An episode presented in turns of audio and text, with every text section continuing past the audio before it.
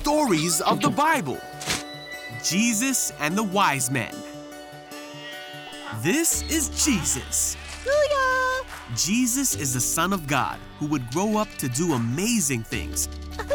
His parents on earth were Mary Hi! and Joseph. Heyo. Jesus was born in a barn because there was no room for him anywhere else in Bethlehem.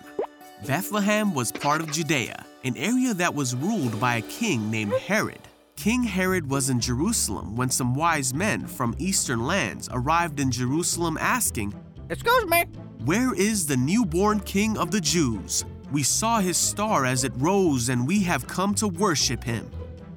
When Herod heard that there was another king born in Judea, he was very upset, Ah! as was everyone else in Jerusalem.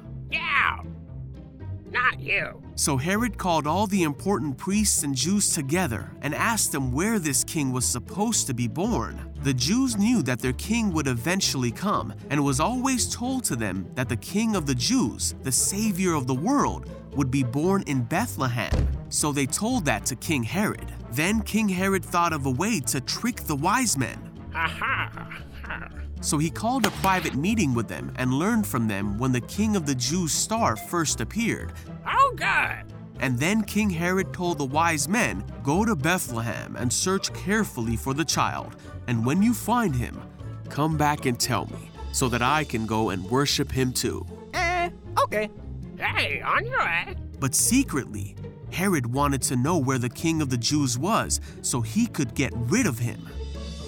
So the wise men went on their way, and the star they had seen in the east guided them to Bethlehem. It went ahead of them and stopped over the place where Jesus was, and the wise men were filled with joy.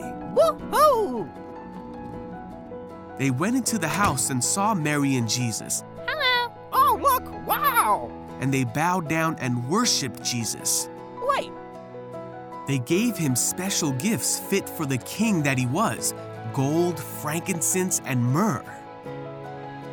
Then God warned them in a dream to not go home through Jerusalem, where King Herod was, but God told them to go home a different way.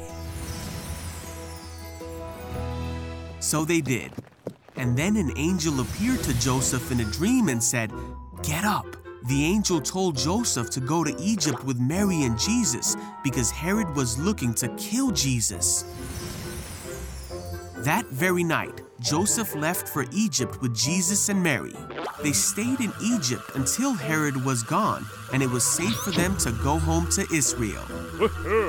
When they returned, an angel warned them about the new ruler of Judea, who was Herod's son. This way. So Joseph and his family went to the region of Galilee and found their new home in the town of Nazareth, Look good?